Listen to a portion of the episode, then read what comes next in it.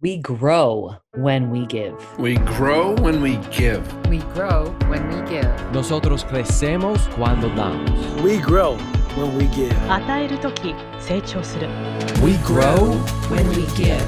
Welcome to ROG, Return on Generosity. I'm your host, Shannon Cassidy. This podcast celebrates generosity at work, not financial giving, giving valuable time, mutual respect, alternative perspectives, and genuine collaboration.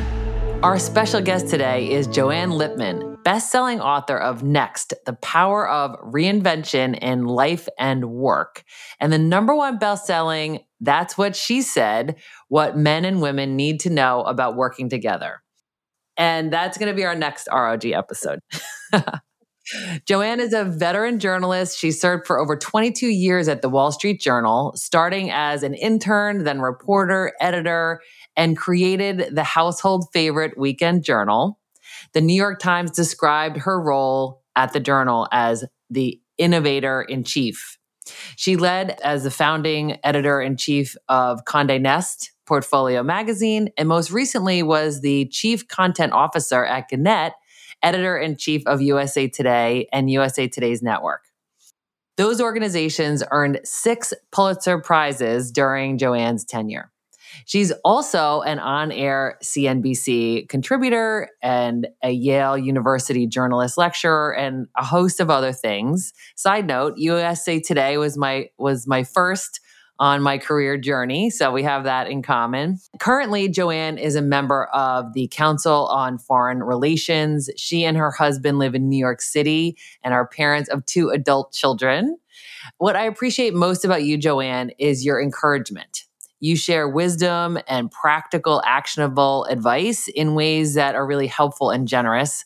Thank you so much for being a guest on ROG.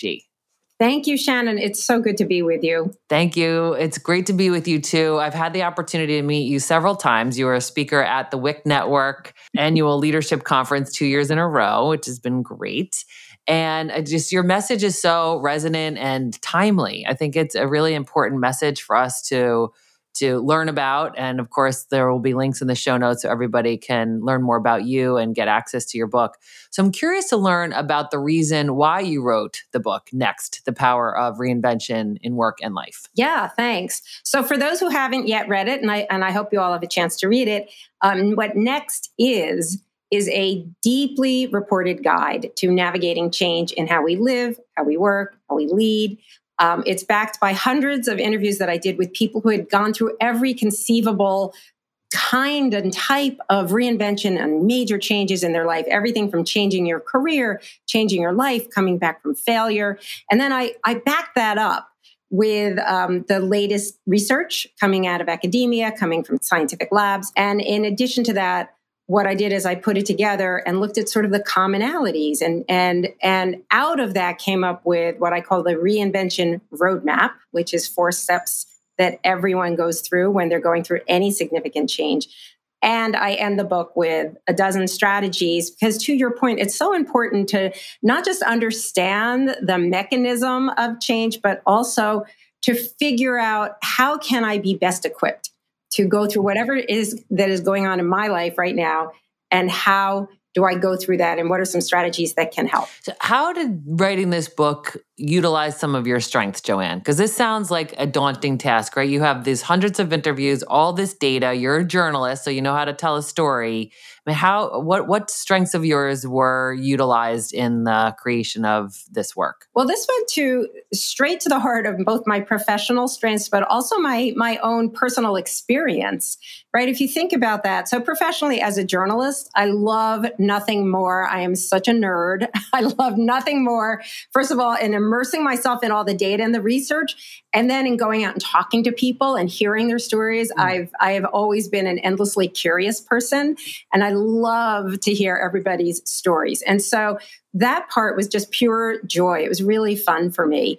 It was also my pandemic project when during the pandemic, um, this was the genesis of Next. Is if you recall, as we all do, in March of 2020, and the world shut down, and all of us were essentially anyone who had any sort of ability to work remotely went remote, as did I and my entire family. And we were at that moment of uncertainty where Mm-hmm. you realize that we don't know how long this is going to last. We don't know what the world's going to look like when it's over. We don't know how we're going to get to whatever this new normal is. And I literally woke up in the middle of the night one one night and I was like there's no guide to help us get to whatever comes next. I want to write that. And so I, I really immersed myself in the reporting um, and in you know all of the interviewing.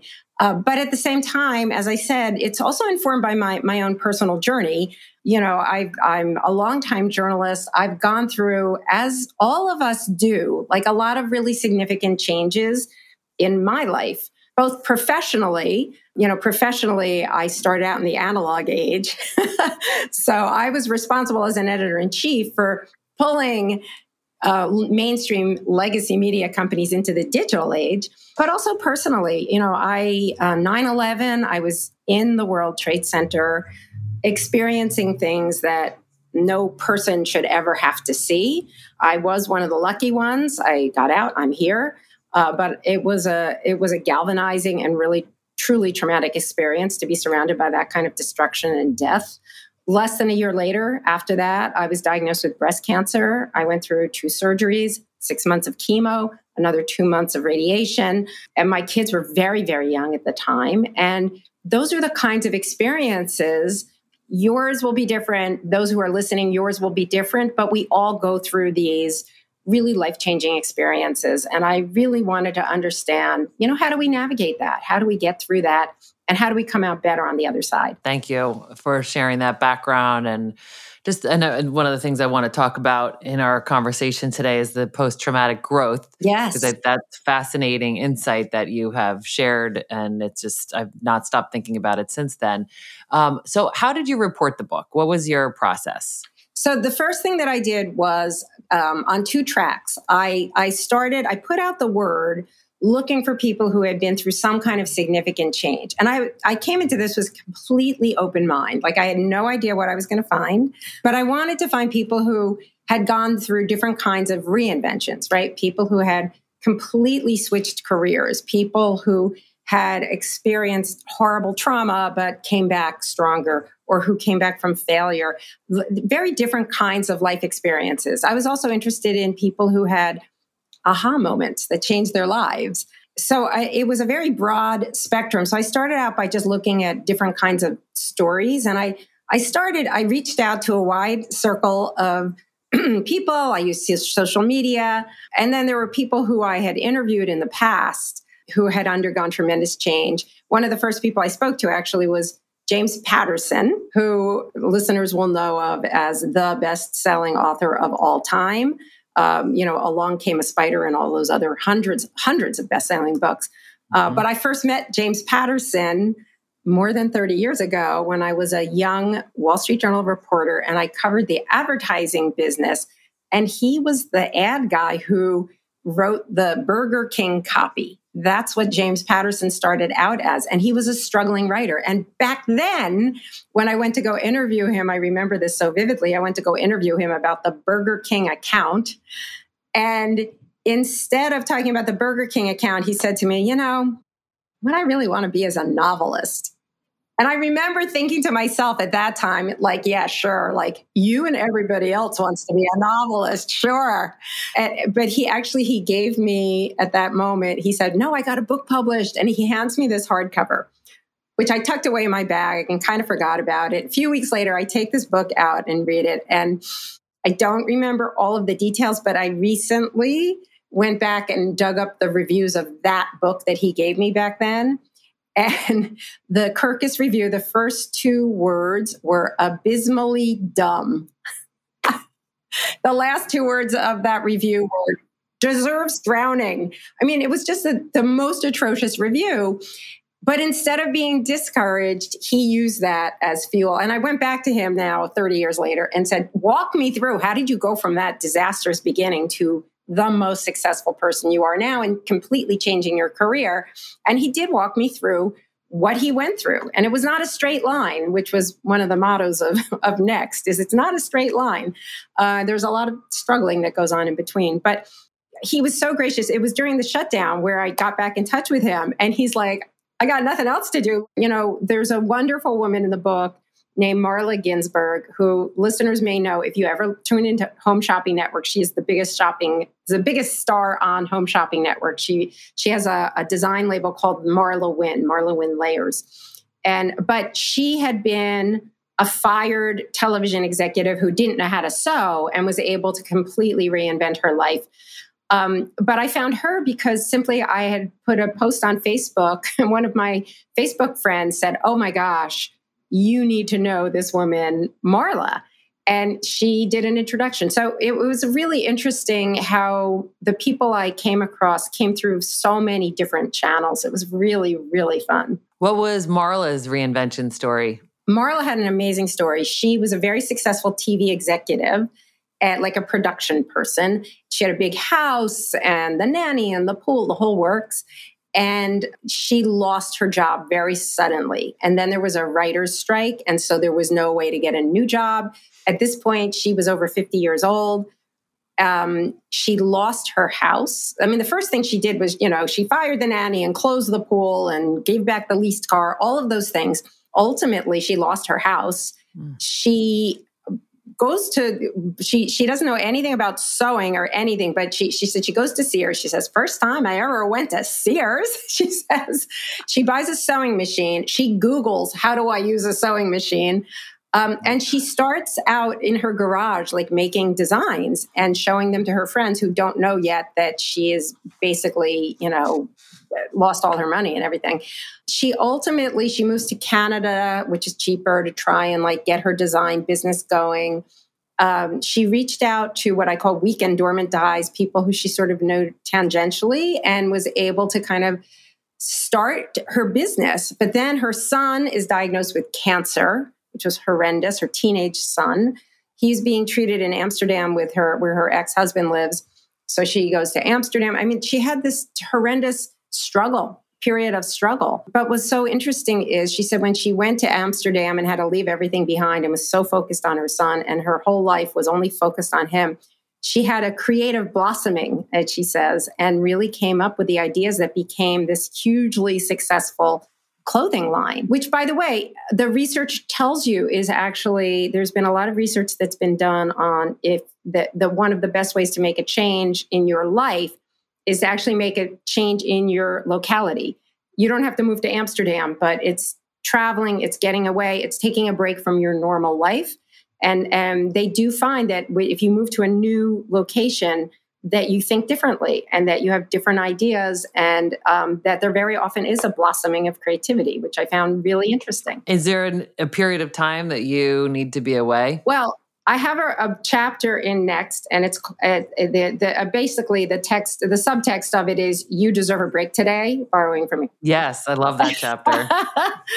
um, it's so good. It's so good because the culture that we live in is so much about head down, focus, focus, focus. If you have a problem, you just have to keep going that is our culture. I am guilty of that. I bet a lot of people who are listening are guilty of that. It's it but all of the research shows that the best way to be creative, to have a breakthrough aha moment, is to take a break. Mm-hmm. And it you, this could be a break that is, you know, you need to take breaks during the day. You need to take your vacations. There's research that shows people who take their vacations are promoted more quickly than those who leave their vacation days on the table. So everybody take your vacation days. Mm-hmm. Um, but you need to do, you need to take your weekends. What the research shows us is that when you're completely focused all the time on a project, you get stuck and you, then your wheels start spinning. And it's only when you take a break, this is why we have aha moments. When you take a break and you turn off what's called the executive function of your brain, which corrals all of our thoughts and keeps us focused, when you turn that off, all of these sort of disparate thoughts that are swirling around in your brain can come together in very unique ways. And that's, they emerge as aha moments. And what's really cool about that, that is why your aha moments never come when you're focusing. They come when you're sleeping, exercising, cleaning your house, doing anything but work. That's where you get your aha moments.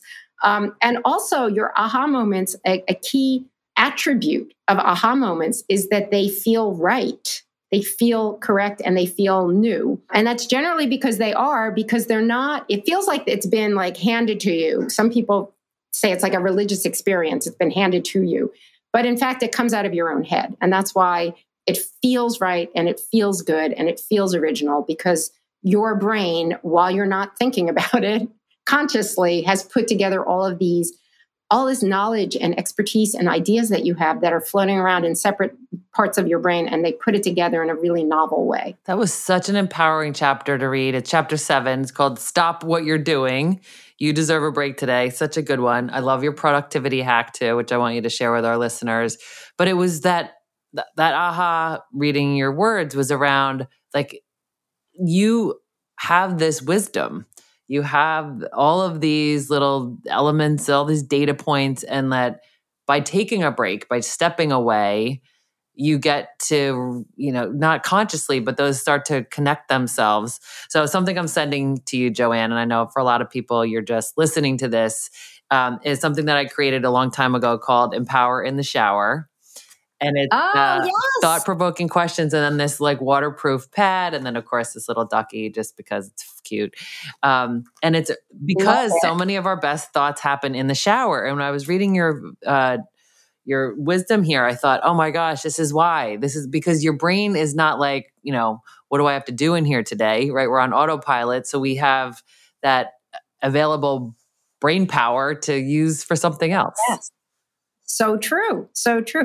The um, Aaron Sorkin, the great screenwriter, has said he takes seven showers a day sometimes because when he's got writer's block, when he's writing his screenplays, the best thing he can do is just like relax, take a shower. Yeah. Could you share your productivity hack just while we're on this topic? I would love to. Okay, so my productivity hack, which by the way, I have to give credit to the person who shared it with me, is a guy named Tony Schwartz. Oh, yes, of course. Yeah, Tony used to be a journalist. He actually co authored Trump's The Art of the Deal, later became a big Trump critic. Right. He's the power of full engagement, the Human Performance Institute, right? He's phenomenal. Exactly. So, Tony, I ran into when I was working on my first book. This next is my third book when I was working on my first book, I was I was experiencing this terrible, terrible writer's block. And uh, after four days of staring at my cursor on a blank page on my computer, um, I had to go on a business trip. Uh, I was going to Davos the, um, for the World Economic Forum, and I'm in the middle of the. I'm just like so stressed, and I found myself on the plane sitting next to Tony, and I'm just complaining about how stressed I am about about my writer's block. And he passed along this hot, this this hack, which I will now share with you. And I found out there's scientific benefits behind it as well. So this hack is when you are struggling with anything, focused on anything, you focus 100% on it for 90 minutes. It's called the 90 minute rule.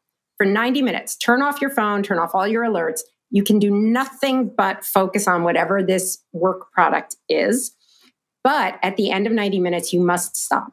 It is a hard stop. And then you have to take a break. And you can do anything you want during the break. You can shower, you can eat, you can exercise, whatever, it doesn't matter. Then you come back and do it again, 90 minutes. And then you take a break again. You will find, first of all, you cannot do this for more than three times, three 90 minute periods, total of four and a half hours. And you will find that it is far more productive than if you had sat there for 12 hours. It is so much more productive. And the reason is when you do your 90 minutes with a hard stop, that artificial deadline just makes you, like, for example, if you're writing a memo, right? It just makes you get something down on paper by the deadline. And then when you step away, you suddenly, that gives you the perspective. So when you come back again, you're like, oh, okay, I can see this with fresh eyes. It turns out mm-hmm. that there's actually scientific backing for this. So a lot of people are familiar with that 10,000 hours to become an expert, which was Malcolm uh, Gladwell popularized that. But the actual research that that 10,000 hours came from, it was a, a psychologist named K. Anders Ericsson. Ericsson's actual research was done on expert violinists, and there were three elements to, that they that at 10,000 hours was only one of three elements that you needed to to truly become the expert. Um, the second was that when you when they practice they practice very deliberately like the focus that i'm talking about and the third is they took breaks after 90 minutes. These expert violinists only practiced four and a half hours a day, not eight hours a day. And they would do it in 90 minute chunks and then take a break. So, all of those elements, three elements together, it's not just 10,000 hours in a row. Really important to take your breaks and to focus. Thank you for sharing that. And as a viola player, were you like, I wish I knew this? Yes. right? When you're an expert in something, aren't you like, oh, this would have been. Yeah, absolutely. It would have been. I used to do three hours in a row. I'm like, that was dumb. Like, that was, I, I would have been a much better player. if I broke it up. Even better, right? Yeah. You can't even imagine. But I, I really want my kids in particular to listen to this episode and for you to share this hack because it's just so important. Because I think when you care about something, for somehow we have this belief that if we just lock in and we just stay focused and we, you know, it's the tenacity of just sticking with it. And it's that's just not true. It's not how we're wired. The science backs it up. You've backed it up. You've lived you're living proof. It got you unlocked to, sure to get did. that writer block going again. And we've all benefited from that. And it is a So great the- one to share with your kids. It really is. I shared it immediately with my kids and to, to tell them, like, wait, you're writing a term paper or whatever, like, this is the way to do it. You're studying for a test. Yes. Yep, this is the way to go. and and have they taken your advice? Um, Have they sporadically. practiced? Okay. I think that's the best I as, as with anything, right? Every once in a while. yeah, yeah, I'll take it. yeah. Yeah. Sometimes we just want to keep doing it the hard way. Uh, so, in this current book, which I just love, and I want everybody to get the title next The Power of Reinvention in Work and, and Life and Work. I like how you put life first. I think that you did that intentionally, Intentionally. knowing you, right? Yep. Okay.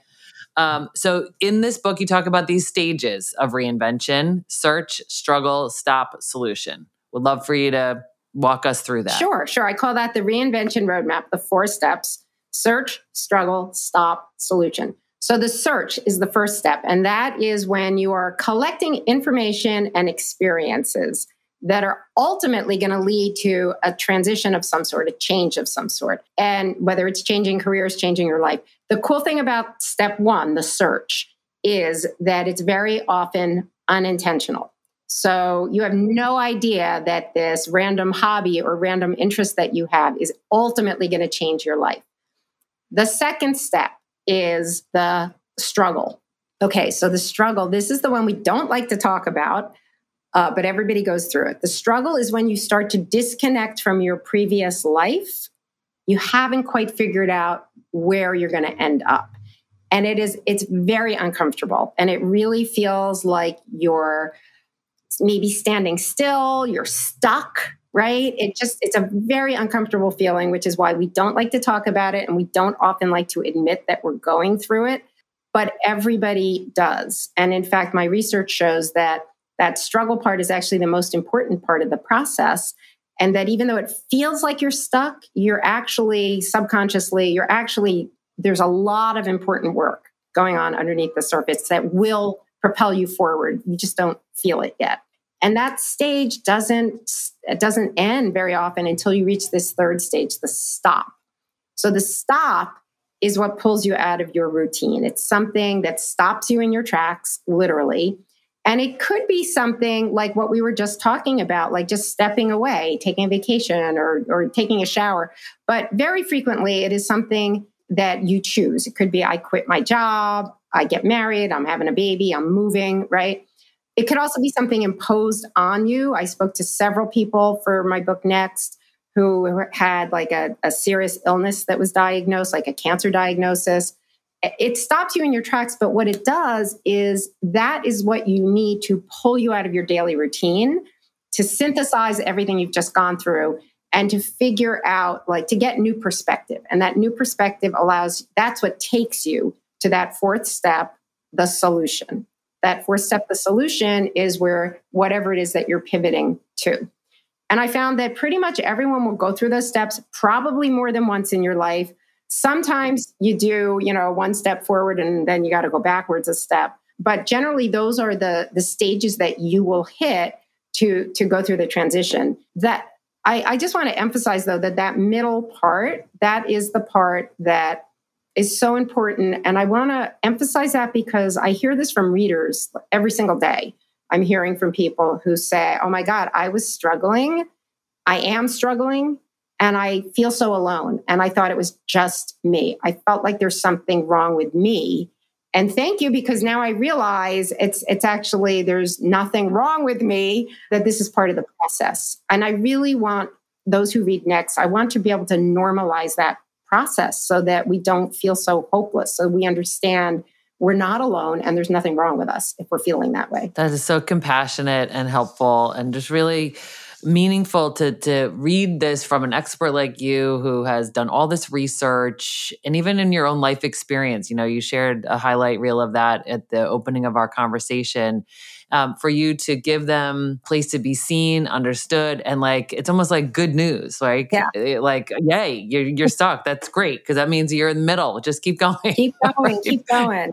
You're, you're, is that what you would recommend for people, Joanne? Like when they are feeling that way, what what is your encouragement to people who are catching your book or speaking to you? In the midst of that struggle? So I have, like I said, I in, I have a toolkit of a dozen strategies in the back, and there are several that are really specific to when you're in that period of struggle, which which we can talk about. Um, but uh, one one of my favorites is to find and what what I call an expert companion. So, expert companion, this, this is a term that was actually coined by psychologists who work with trauma survivors. Uh, but an expert companion is someone I think we all need that person. And it is somebody who has a really good sense of who you are, who can reflect back to you your innate strengths, talents, progress you've made. They have just a better, they have a real perspective, an outside perspective, but they understand who you are. And the key with this expert companion is they don't necessarily give you advice, but what they can be is a reality check we all need that, right? We all have innate strengths and talents that we don't even recognize uh, because they're so natural to us. Or if we do recognize them, we're like, we discount them. We're like, everybody can do that, right? Like, sure. Like, so they're able to give you a realistic sense of yourself. And so if you're struggling and you feel like you're not getting anywhere, they're the person who can reflect back to you, you know, hey, actually, you know, let me tell you X, Y, and Z that you've made this progress, that you have this strength, you have this talent. Look what you've already done. Is very, very helpful to do that. That is so helpful. And on that, that uh, what I mentioned earlier about the post traumatic growth, could you share us a little bit about what you learned there about growth after trauma? Absolutely. This was so eye opening. So, we're all familiar with post traumatic stress which probably many of us are experiencing in the wake of COVID, honestly. But psychologists very recently, uh, just recent years, have found that people who do go through extreme trauma, a huge proportion of them have what is called post traumatic growth as well. So, post traumatic growth is where you come from a trauma, you make something positive. Not that the trauma was positive, but that you find a positive direction there's a what's called a post-traumatic growth inventory. It's 21 statements mm. that they run by people who have been through trauma and a lot of them are things like i have um, a new um, I'm, I'm exploring new opportunities in life. I'm stronger than i thought i was. I'm ready for new adventures and a new path in my life. A lot of it has to do with reinvention with with change. And it's absolutely fascinating to see. And this, the, these trauma psychologists um, who who recognize this, they also found that very often what helps somebody get over that hump is that expert companion who can reflect back to them, sort of you know where you've been, where you're going. The what's really interesting, um, one of my prime examples of post traumatic growth, and I obviously reported this before the the recent war with the Israel Gaza war, but um, there's an Israeli woman who was uh, more than a decade ago was the victim of a terror attack by some Hamas militants and almost died. They, they it was a machete attack. She was um, left for dead on a hiking trail, and she barely, barely, barely survived. What it took years for her physical wounds to heal. She obviously has post traumatic stress. But what she did, instead of like just turning her life into revenge against these Palestinian men, what she did is she created a, Palis- a, a nonprofit to help Palestinian children And it's just remarkable. Like she just wanted to pay it forward and say, you know, these men who were her attackers were murderers and uh, but she said but there's these children these are innocent children and like let's give them an opportunity and so she created um, this nonprofit with a palestinian friend and so it's just remarkable to me that you can turn such an awful tragedy mm. into something so positive. positive and and wow. we see that in so many ways i mean it, it's part of what you see with you know yeah. people who have been through an illness or family members been through an illness who then want to go right. and become, you know, volunteer and to, to help raise money or to start a nonprofit for it. Um, but I think all of us have had some sort of traumas that we can then, you know, look to what can we do? What, what can we do to make a positive difference afterward? And how might we change our lives afterward? yeah what an incredible story of generosity and that thoughtfulness like to be able to scale out and think okay how is that relatable how might this be useful to someone else you know what else does this help me understand and then even looking at your own resourcefulness right in terms of like the role that you could play in some kind of growth in that area being the change that you want to see it was so powerful also because you know, as the psychologists will say, like the, there's nothing good about the trauma. This is not to say anything good about the trauma. Like it would, we don't want that to happen. But what's amazing is the resilience of people. And actually, they say it's not even resilience because resilience is is like a rubber band. You snap back to where you were. And what they say is you can't snap back to where you were. But what you can do is push forward, right? You can go forward. And that's the key to post traumatic growth is you're moving forward, right? And I, I, just think it's an absolutely beautiful sentiment, but also again, it's research backed, it's scientifically backed. And um, and what these researchers have been working on are like, what can we do to encourage post traumatic growth for people who have survived these traumas? What a, what a great perspective to have and a way to think about pain in a different way.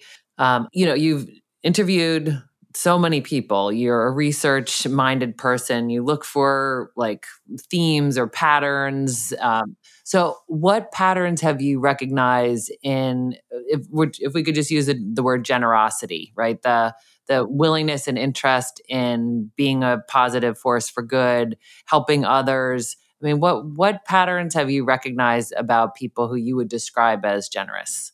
I would actually speak to the people who have made sort of major changes across the board. What I noticed with people who were able, because this is the probably the number one question that I get when I'm out and doing talks is, you know, like how do I start? Like what do how what what separates those who are able to make that big change in their life from those of us who feel like we're stuck and we're not we're not getting anywhere, we're afraid, right?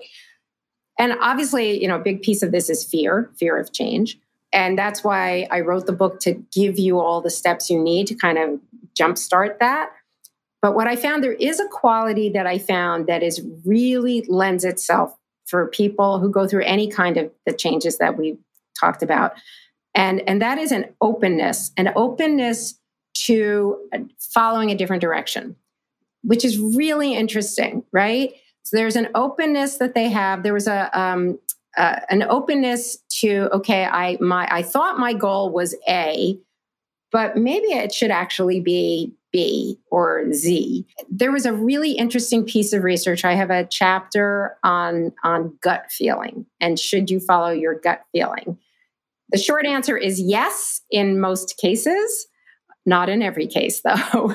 Um, be, and the reason is because gut feeling like those aha moments gut feeling is actually based on information that you already have. It's based on pattern recognition of patterns that you've already experienced in your life. So you, uh, it, it, feels like you don't know where it came from, this gut feeling, but it actually comes from your own experience, which is why it's very often right. But there was research that was done on people who had a gut feeling that led them to change their careers.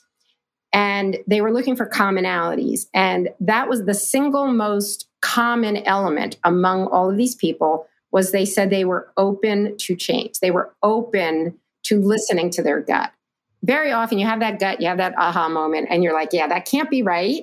And you want to push it away. These are people who said I was open to it. I wanted to listen to it and, and I was open to following that, that new path. um, that was really eye opening for me because it made me realize that I am one of those people who is sometimes like so focused in a lane, right? Like so many of us are, like, there's the gold star that I'm going for, and here's the lane to get there. And it made me realize that very often it's it's super important to stop thinking about the lane, to take away, you know, those blinders and just be open to sort of swerving in a in a different direction that could end up being more fulfilling. Mm, that is so powerful and encouraging. It's it's encouraging for people to think, okay, this isn't the where it stops. This is actually where it starts, right? You're listening to yourself. You're blossoming from that, um, and and I think your book goes through a variety of different examples. Like you have range Joanne, range, right? With these examples of of really like like the process that you have outlined for us, like that's the searching, the struggling, stop, and then coming up with the solution. Would love for you to just give us the highlights of the Play-Doh story, chapter nine, the lessons from Play-Doh. That's just remarkable. I love this one too because the this reinvention roadmap that we're talking about, search, struggle, stop, solution, it also goes for corporate reinvention. And yep. so um, the story of Play-Doh uh, is that Play-Doh actually started out as a household cleaner. It was called Kutol wallpaper dough, and it was used back in the 30s and 40s and 50s by. Um, it was used to clean. It was like a putty that came in a can, and this is back in the days when everybody had coal stoves, so there was a lot of soot, and they had wallpaper that was literally made out of paper, so you couldn't scrub it because it would it would scrub off. So wallpaper dough was invented so you roll it along your wallpaper to get rid of the coal soot. And of course, in the 50s, what happened? Coal stoves went out of fashion and everybody started getting gas and electric. And they didn't need Kutol wallpaper dough. And it was the primary product of a family owned company. And this company was going to go bankrupt. And the beauty of this is so the guy who owns the company is desperate. He literally is like, I'm going to mortgage my house. I'm going to have to shut down the business. I got to fire all my relatives who all work for the business. And he's desperate and he gets a phone call from his sister in law who lives in Jersey, New Jersey. And the sister in law is a nursery school teacher. And she says, I've got the solution for you. She said, It turns out you can take your wallpaper dough and make little figures out of it and bake them. And it's like modeling clay. You should turn this into modeling clay.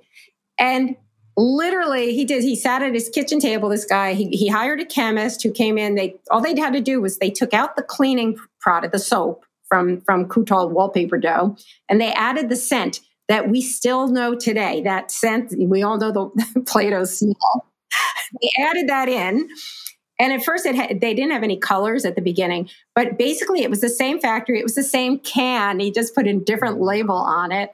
The sister in law and her husband who was a doctor in New Jersey, came up with the name Play-Doh. In fact, the the guy who owned the company, he was going to call it something like something really dorky about like something something something rainbow modeling clay. Da, da, da. It was some long dorky name, and the doctor, yeah. the brother-in-law, uh, who's still alive, he's almost hundred years old. I interviewed no. him. You did. You interviewed him. He was amazing, as sharp as could be, and he's he's the one who told me this story. The guy's almost hundred years old, um, he's so awesome. But he said he's the one who actually came up with the name Play-Doh, and they the the he, they called the brother-in-law. And they, they said we have a better name for you. Um, and the doctor says, the doctor said to me, he said, I've written a lot of words in my day, but only two of them became famous. I love that. And even in the book, you have a visual of like the search was the Kutol, the struggle was them yeah. being extinct because it was no longer needed. Then the stop was the sister-in-law, right? And then the solution is this new product, Play-Doh. That and and by the way, the sister-in-law also as that played the role of expert companion, right? She's the person who knew the product and knew the company and knew the head of the company but also had an outsider perspective to say, hey, you never thought about this, but let me tell you, like, here's here's something you can do with this product, right? What a brilliant story. And then there's a segue to Viagra in that chapter, and we're just going to leave it there and let our listeners go and find that little gem for themselves. yes, yes. So, recap some takeaway tips that I heard from what you shared. There's a ton here. Um, one is just buy this book and read the stories and then all of the tools in the back. Uh, one that you talked about, I said, uh, use rejection Yes. as fuel. You know, like in your earlier stories and when you were just sharing about uh, James Patterson, you know, being rejected, and just to think, you know, how might that be the catalyst that we need just to to Yes. keep going? Uh, change your location, change your life, you know, and just uh, put yourself in a new space. Let yourself think. Yes. Take a break. Big one. It's a big one. Take a break. Use the 90 minute rule. Um, and then using your steps here. So, number one is search, collect information. I think that requires curiosity. Two, struggle. It's part of the human condition, but be curious about it, right? I think to like approach your struggle with curiosity, talk about it too. I think you encourage us to talk about it. Um, and then the third step being stop. So, pulling yourself out of your routine, just you know, full stop. And then the solution is like where where are you pivoting to? That curiosity of like what where might this lead me? And then the last part you just shared about the openness to follow a different direction. Like that was like the theme of all the people that you spoke to. Anything else you would add to that, Joanne? Yeah, I would add two really quick things. One is when you do have a goal, share your goal. A lot of research on this. If mm-hmm. you write it down, you're more likely to do it, but you're even more likely to achieve it if you share your goal and your progress with somebody else. And somewhat related, but um, also hugely important, is reach out to your weak and dormant ties. So, weak ties, people you don't know that well, dormant ties, people you've lost touch with. Those are the people in your wider network. They are going to expose you to new ideas, new opportunities, you know, new directions in a far, far, far more than those people in your close network. The people closest to you, you all know the same thing. The people in your larger network give you different information and different opportunities. LinkedIn actually did a did research on this um, to find out where did LinkedIn members get their new jobs, and the, the majority of them got their jobs through these weak or dormant ties, not from their closest network. Brilliant, brilliant. So where can people find out more information and get access to your book? Sure, sure. So you can find me at joannelipman.com. That is my website where you can find information about me and you can reach me. I read every reader letter. Um, and you can follow me on social media and you can find next The Power of Reinvention in Life and Work at any bookstore. You can find it on Amazon, but I always, always encourage people um, to go to your local independent bookseller. We love to support independent bookstores. Thank you for sharing your wisdom with us. And as you so kindly wrote in my book, you said, Here's to your next adventure. So here's to your next adventure, Joanne. Thank you for being you. Thank you, Shannon. I really enjoyed the conversation. It's great to be with you. Thanks for listening to ROG, Return on Generosity Podcast. Please help us grow by subscribing and reviewing us on your favorite podcast player. And for more information, visit bridgebetween.com. We grow when we give. 우리는 나누면서 성숙합니다. We grow when we give. On rayonne quand on donne. We, grow when we give.